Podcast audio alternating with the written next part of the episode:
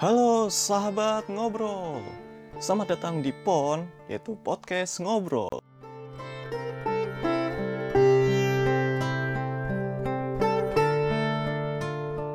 Bersama saya Krisnanta yang akan ngobrol-ngobrol bersama kalian.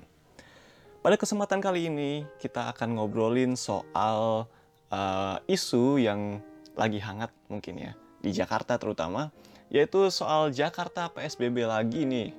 Nah, uh, kita tahu ya, uh, kita sudah masuk PSBB total di tanggal 14 September kemarin ya. Oh ya, sebelumnya gue disclaimer dulu bahwa ini semua murni ya. Ini semua murni adalah opini gue. Jadi kalian bisa percaya atau setuju ataupun tidak. Ya, itu terserah kalian masing-masing. Ya, kita hanya ngobrol-ngobrol biasa aja. Uh, di sini gue hanya monolog ya, belum ada bintang tamu ataupun siapa pun yang bisa ngobrol bareng dengan gue di sini. Jadi so enjoy it. Oke, Jakarta PSBB lagi mulai tanggal 14 September ya. Dan banyak orang yang um, ngobrol sama gue gitu. Wah, PSBB lagi nih. Kita nggak bisa gerak uh, luas leluasa lagi nih.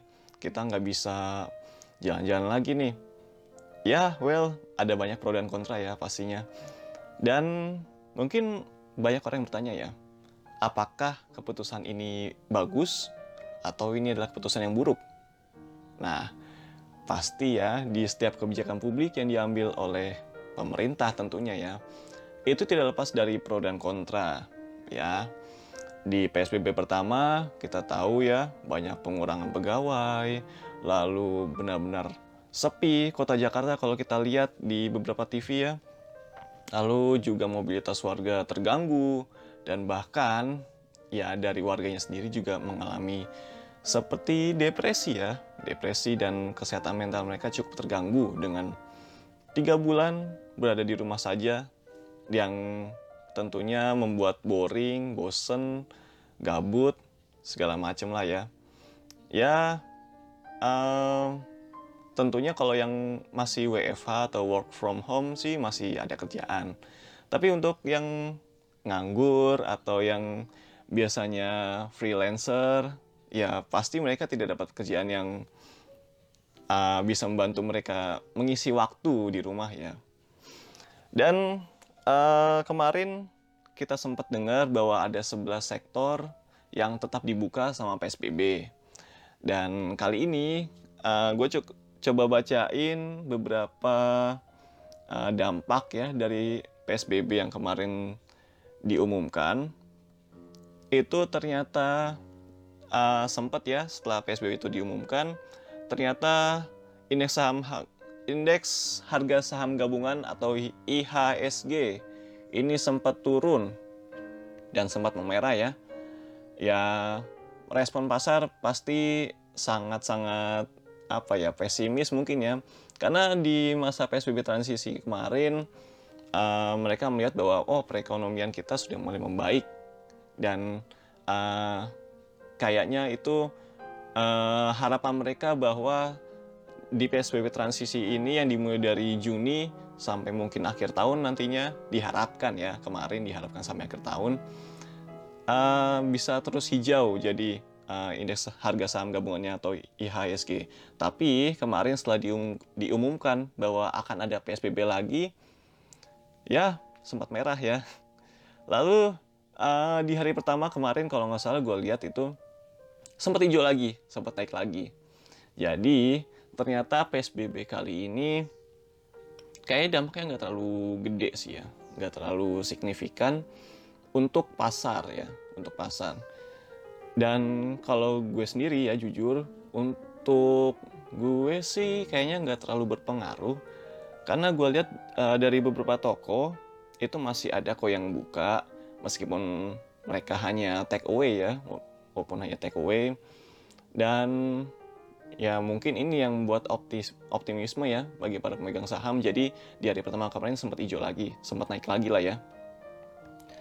Lalu yang kedua dampak dari PSBB kali ini yaitu tempat ibadah uh, seperti Istiqlal dan katedral itu tutup ya ya kita tahu kemarin di PSBB transisi sempat dibuka ya uh, di Istiqlal dan juga katedral Tapi sekarang di uh, PSBB kali ini uh, Istiqlal dan Katedral itu ditutup. Dan untuk peribadatan itu hanya dibolehkan di tempat-tempat ibadah lokal. Jadi misalnya di RT lu ada masjid, nah hanya masjid yang itu aja yang buka gitu. Dan itu dikhususkan ya, dikhususkan hanya untuk warga daerah situ aja gitu. Jadi uh, menutup menutup kemungkinan bahwa orang dari luar uh, bisa amit-amit yang menularkan uh, virus COVID ini kepada penduduk lokal gitu. Dan juga uh, kita kenal lagi nih WFH ya, karena pengurangan jumlah karyawan di dalam kantor dan juga jam kerja karyawannya. Uh, kalau nggak salah gue dengar itu di perusahaan uh, biasa itu dikurangi sampai 50% karyawannya, sedangkan di pemerintahan itu sampai 25% yang boleh masuk ya. Uh, correct me if I wrong, uh, seingat gue seperti itu.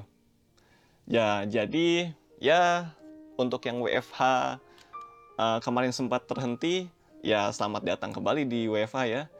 Ya mungkin kalian bisa melakukan yang lain-lain gitu, pekerjaan yang lain-lain di di sela-sela WFH ini. Jadi ya mungkin in, income kalian yang sempat turun bisa agak sedikit ditambah lah dengan eh, pendapatan-pendapatan uh, lain ya dari aktivitas kalian di rumah.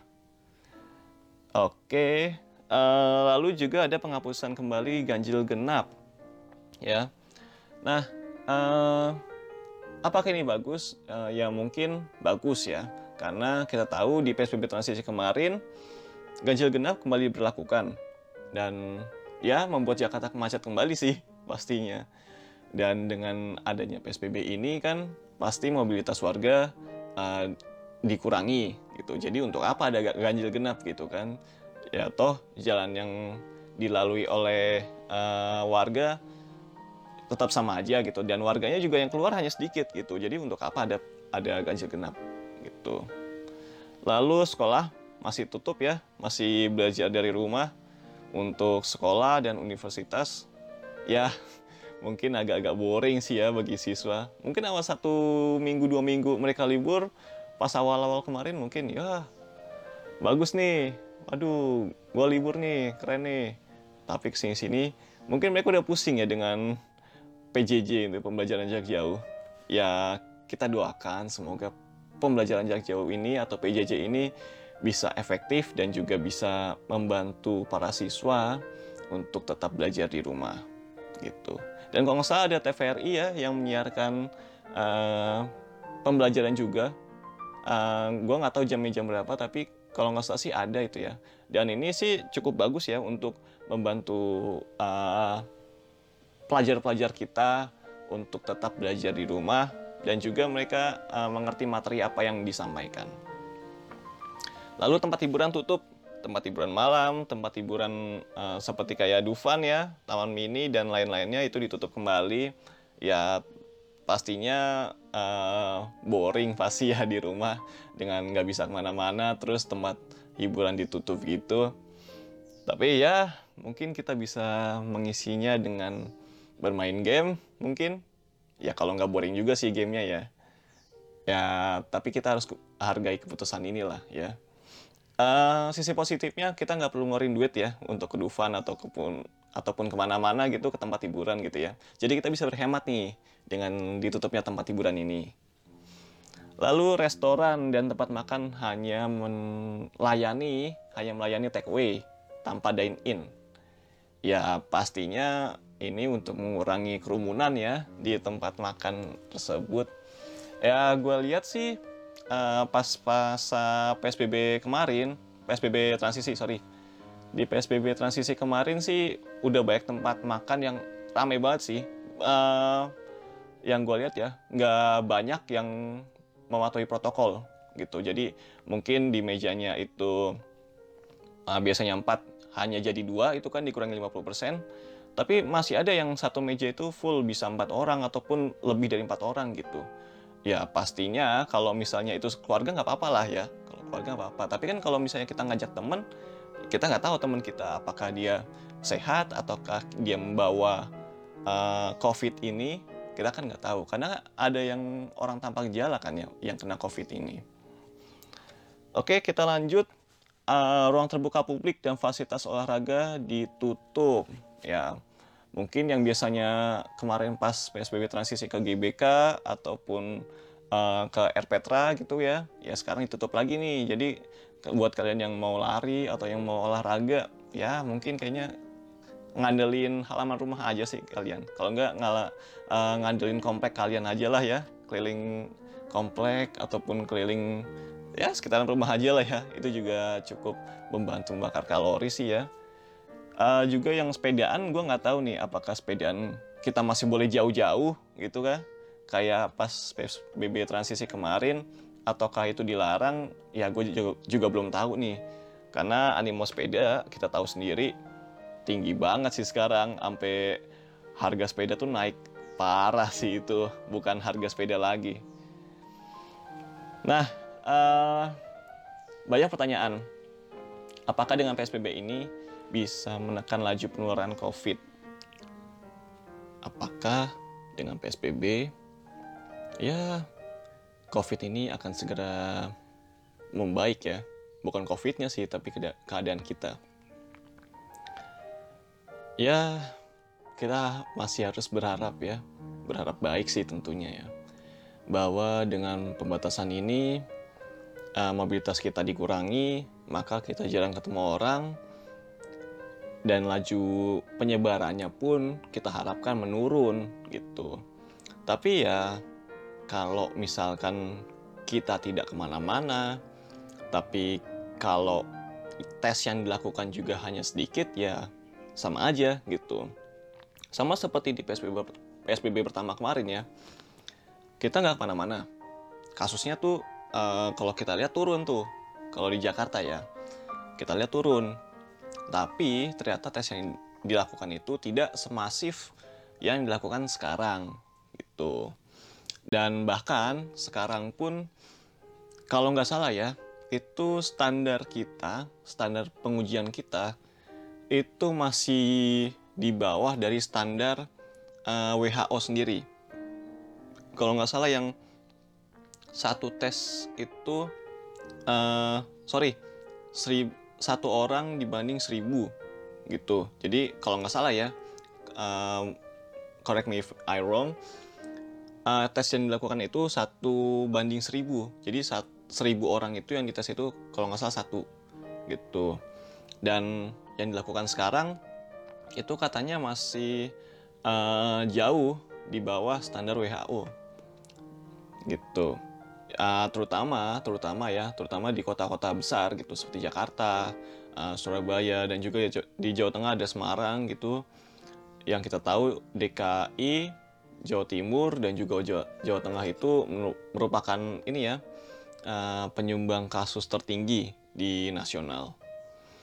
Ya semoga sih dengan uh, anggaran kesehatan, anggaran penanganan COVID ini semoga bisa terrealisasikan dan juga tes yang dilakukan pun bisa masif dan bisa memenuhi standar WHO. Sehingga ya kita mungkin di awal-awal akan terjadi lonjakan kasus yang cukup tinggi, tapi dengan adanya orang yang ketahuan bahwa dia kena COVID, ya berarti yang lainnya eh, nggak eh, bisa nggak kena dong gitu. Jadi misalnya misalnya ya amit-amit lu bawa covid gitu kan. Lu nggak tahu nih lu punya covid apa enggak atau lu membawa covid atau enggak dan setelah dicek oh ternyata lu ada nih itu nah kemungkinan lu ketemu gua misalnya itu kan akan terjadi ya sebelum lu dites. Nah kalau sebelum dites gua nggak tahu lu punya covid atau enggak kan bisa aja lu menularkan gua gitu. Atau misalnya gua menularkan lu gitu dan setelah daya tes ini kan bisa kemungkinan tadi kan bisa dihapuskan gitu. Jadi ya gua harap sih dengan PSBB ini tes yang dilakukan juga semakin masif sih ya. Jadi orang yang ketahuan COVID atau enggak bisa ketahuan dengan cepat gitu.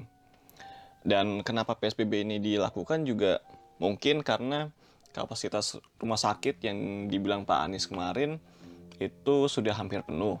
Bahkan katanya akan penuh di tanggal uh, 17 ini gitu. Dan kalaupun itu ditambah uh, ditambah kapasitasnya itu kok nggak salah ya kalau nggak salah itu bakal penuh lagi di tanggal 23 atau 26 gitu gue lupa. Ya kita harap dengan adanya PSBB ini uh, orang yang tertular itu uh, bisa apa ya bisa nggak ada tambahan lagi lah ya orang yang tertular gitu. Jadi yang kita kita yang nggak kena gitu bisa nggak menjadi tertular gitu nggak menjadi positif uh, oleh covid ini ya Lalu kemarin kita juga sempat ngelihat ya ada debat gitu ya dari pemerintah pusat dan pemerintah daerah soal PSBB ini. Para menteri bilang, oh PSBB ini uh, menghentikan laju perekonomian yang sedang naik. Uh, di sisi lain kan kita juga butuh kesehatan ya, uh, kesehatan warga kita sendiri, warga Jakarta gitu. Jadi ya kesehatan dan ekonomi ini merupakan apa ya dua hal yang sebenarnya harus diprioritaskan sih sama-sama diprioritaskan gitu tapi tinggal gimana caranya nih pemerintah kita belum nemu solusi yang tepat bagaimana kesehatan uh, bagus perekonomian juga bagus gitu ya kita tahu uh, katanya kita bakal resesi. Dan kayaknya sih ya kayaknya kita udah resesi emang sih. Tapi pemerintah belum ngumum, belum mengumumkan hal itu. Ya kita nggak tahu apakah kita udah resesi atau belum. Tapi kita harap perekonomian kita pasti kan uh, membaik gitu ya. Tapi kita juga berharap kesehatan kita membaik juga dengan tidak adanya kasus baru uh, oleh covid ini gitu. Jadi dengan kurang kompaknya mereka apa ya yang dipertontonkan ke publik itu jadi kurang enak dilihat sih. Seharusnya mereka sebagai pemimpin kita yang kita pilih gitu kan ya uh, harusnya mereka memberikan contoh yang baik bagi kita lah ya. Debat pendapat boleh gitu tapi uh, tolong sampaikan aja di forum mereka gitu. Nggak perlu diumbar ke publik ya kan ya urusan mereka cari panggung atau enggak mereka bisa cari panggung yang lain lah ya. Rakyat kita rakyat kayak kita nggak perlu apa ya drama-drama seperti itu sih sebenarnya. Opini gue ya opini gue itu ya semoga sih mereka pemerintah daerah dan pemerintah pusat bisa kompak ya satu suara untuk menangani covid ini. Lalu uh, yang ditakutkan juga oleh banyak orang adalah PHK masa lagi nih. Apakah akan ada PHK masa lagi seperti di PSBB yang pertama kemarin? Ya jujur sih untuk para karyawan pasti mereka berharap nggak nggak bakal ada PHK lagi gitu ya. Karena mungkin mereka ngeliat teman mereka waduh temen gue udah di PHK gue jangan sampai deh ya. Dan di pas masa PSBB transisi kemarin kan perekonomian udah mulai membaik tuh nah harapan mereka mulai mulai ini nih mulai membaik tuh. Wah kayaknya gue nggak di ini nih nggak dikeluarin nih gitu. Tapi ada PSBB lagi. Waduh ini perusahaan gue turun gak ya uh, pendapatannya ya? Waduh gue bakal di PHK atau enggak ya? Ya kita berharap semoga perekonomian ini tetap baik yang sudah baik tetap baik yang kurang baik bisa diperbaiki. Dan semoga teman-teman kita yang saat ini berharap tidak kehilangan pekerjaannya bisa tetap bekerja dengan fokus dan juga akhirnya tidak di PHK gitu. Dan ya mungkin jika amit-amit di PHK mereka mungkin masih bisa menerima bantuan subsidi dari pemerintah ya meskipun tidak seberapa tapi ya kita harapkan bisa membantu mereka ya gitu. Dan gue mau ngomong juga sih di sini bahwa kayaknya pemerintah kita memang sangat pusing sih ya ngurusin ini, ngurusin kesehatan, ngurusin ekonomi yang lumpuh, belum lagi pendidikan yang carut marut ya di PJJ ini. Ya banyak pikiran sih pastinya untuk jadi pemerintah di masa-masa kayak gini nih. Ya apa yang bisa kita lakukan? Ya kita sebagai warga negara cuma bisa patuh sih ya dengan uh, kebijakan yang ada gitu. Dengan kebijakan yang ada tentunya mungkin setiap kebijakan tidak dapat diterima oleh semua pihak gitu. Kita tahu kita tidak dapat menyenangkan semua orang sama seperti pemerintah. Mereka tidak dapat menyenangkan 260 juta penduduk Indonesia. Kalau itu terjadi ya hebat sekali dia gitu loh karena kan keinginan orang satu dengan orang lain kan beda gitu. Keinginan gue dan keinginan lu aja itu pasti beda kan. Oh gue maunya ini eh lu maunya itu gitu loh. Yang terbaik ya buat kita saat ini. Jadi ya keputusan yang ada harus kita patuhi ya. Terutama sih protokol kesehatan sih. Ya gue ngeliat banyak juga temen gue yang kemarin di PSBB transisi tuh kayaknya udah merasa bahwa pandemi ini tuh udah kelar gitu. Belum sih. Pandemi ini belum kelar bro. Uh, this is still in the pandemic era you know.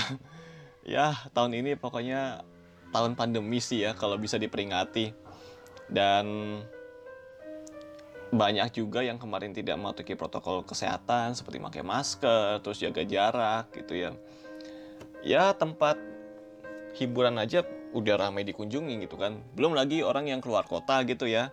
Pasti mereka tiga bulan psbb pertama kemarin bosan di rumah ya keluar kota wajar sih. Gue juga sewajarnya ingin keluar kota gitu. Tapi kan uh, kita apa nggak kasihan apa sama tenaga medis kita? Mereka udah banyak yang gugur dan juga mereka kerepotan tiap hari nambah pasien gitu kan. Ya ibaratnya kita kerja aja deh misalnya misalnya kita uh, kerja di restoran. Kita sebagai koki. Uh, oke okay, order pertama. Weh, kita senang ada order. Order kedua masak lagi. Ketiga keempat seterusnya gitu. Ya kalau misalnya uh, tidak terlalu ramai kita kerja uh, santai tuh ya kan? Kita kerja santai gitu. Tapi kalau ramai banget kan juga aduh capek banget nih gue kapan sih ini kelar? Gitu. Gue mau istirahat juga nih. Sama tenaga medis kita juga kayak gitu bro. Ya mereka kasihan gitu. Mereka nggak bisa ketemu keluarganya. Mereka harus nginap di rumah sakit, jam kerja mereka ditambah ya, bukan dikurangi. Padahal kayak kita gini, banyak yang dikurangi jam kerjanya dengan WFH gitu loh. Sedangkan mereka harus tetap bekerja, stay di rumah sakit, ngurusin pasien setiap hari yang nambah terus. Ya, kita harus hormat banget sih sekarang sama tenaga medis ya. Uh, kasihan juga stigma negatif yang diberikan pada mereka kalau mereka pulang ke rumah gitu kan. Kalau mereka dikasih jatah cuti gitu terus pulang ke rumah uh, kita kan nggak tahu ya kondisi kondisi budaya di setiap tempat gimana. Ya amit-amit kalau ada yang dipandang ih itu kan dia yang kerja di rumah sakit kan ih awas hati-hati. Jangan deket-deket dia. Nanti ketularan covid.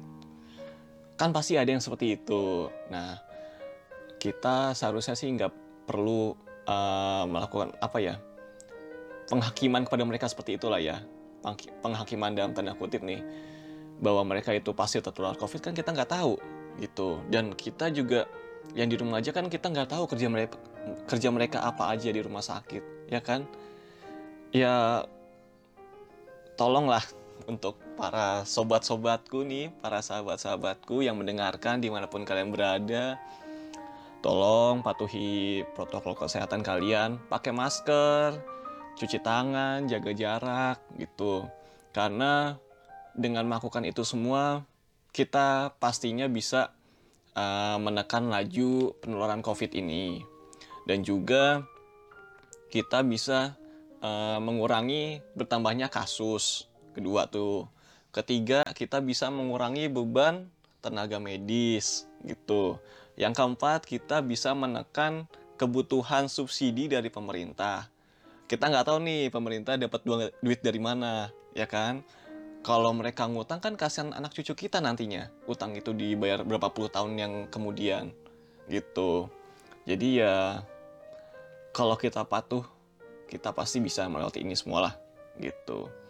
Dan juga dengan tiga protokol tadi, yang paling penting juga kita harus menjaga imunitas tubuh sih walaupun kita di rumah aja ya, walaupun kita work from home, kita harus tetap gerak, harus tetap aktif untuk menjaga imunitas kita.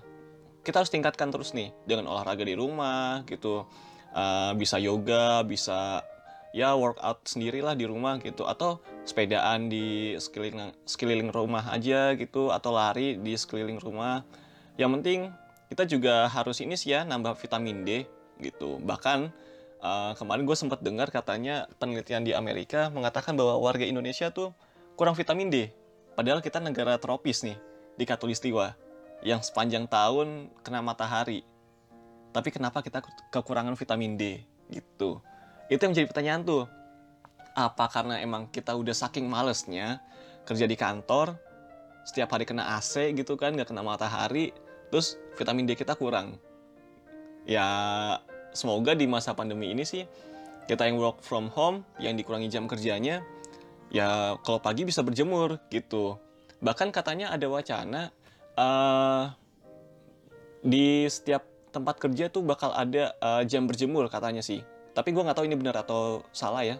Nggak tahu benar atau salah. Katanya, katanya sih bakal ada jam berjemur gitu. Ya bagus-bagus aja sih gitu buat menambah vitamin D buat buat kita ya. Dan pastinya di jam-jam yang ini ya, jam-jam matahari ngasih vitamin D gitu. Kalau nggak salah dari jam 9 sampai jam 10 tuh. Ya semoga kita yang di rumah aja bisa ini ya bisa tetap menjaga imunitas bisa jaga kesehatan dan juga uh, menambah vitamin D lah ya. Dengan berjemur ya minimal kena matahari aja deh gitu. Dengan kena matahari uh, tubuh kita juga nyerap vitamin D kok gitu. Terus uh, gue mau pesan aja buat kita semua. Uh, gue bukan siapa-siapa. Ya gue hanya memberikan masukan. Mungkin sama dengan yang lain-lain dengan uh, masukan dari pemerintah, masukan dari orang-orang terkenal, public figure, ya kita mestinya saat ini menjaga nyawa saudara-saudara kita ya. Gimana kita cara jaga ini nyawa saudara-saudara kita? Apakah kita tidak membunuh mereka? Bukan seperti itu, bukan membunuh secara fisik ya, tapi dengan kita menjaga protokol kesehatan, kita sebenarnya udah menyelamatkan nyawa saudara kita sih dan kalau kita tidak mematuhi protokol kesehatan, kita sudah membunuh saudara kita. Itu kasarnya sih ya. Karena kan kita nggak tahu apakah kita kena atau enggak. Apakah uh, teman kita kena atau enggak gitu. Jangan sampai kita menularkan dan juga teman kita menularkan gitu loh. Ya kalau orang lain kita nggak tahu lah ya bisa menularkan atau enggak. Tapi dari diri kita sendiri deh. Jangan sampai kita menjadi penular gitu. Jangan sampai kita menjadi penular yang uh, kita sendiri nggak tahu nih kalau kita nularin gitu dan juga jangan sampai kita tertular dari mereka yang sudah tertular gitu. Bagaimana caranya? Ya tadi itu protokol kesehatan. Terus juga dengan kalau di rumah aja ya udah di rumah aja gitu. Ya kita tahu uh, pasti bakal bosen banget ya di rumah nggak ketemu orang gitu. Tapi uh, yuk kita tenangin pikiran kita di rumah. Uh, anggap aja tahun ini kita disuruh istirahat ya.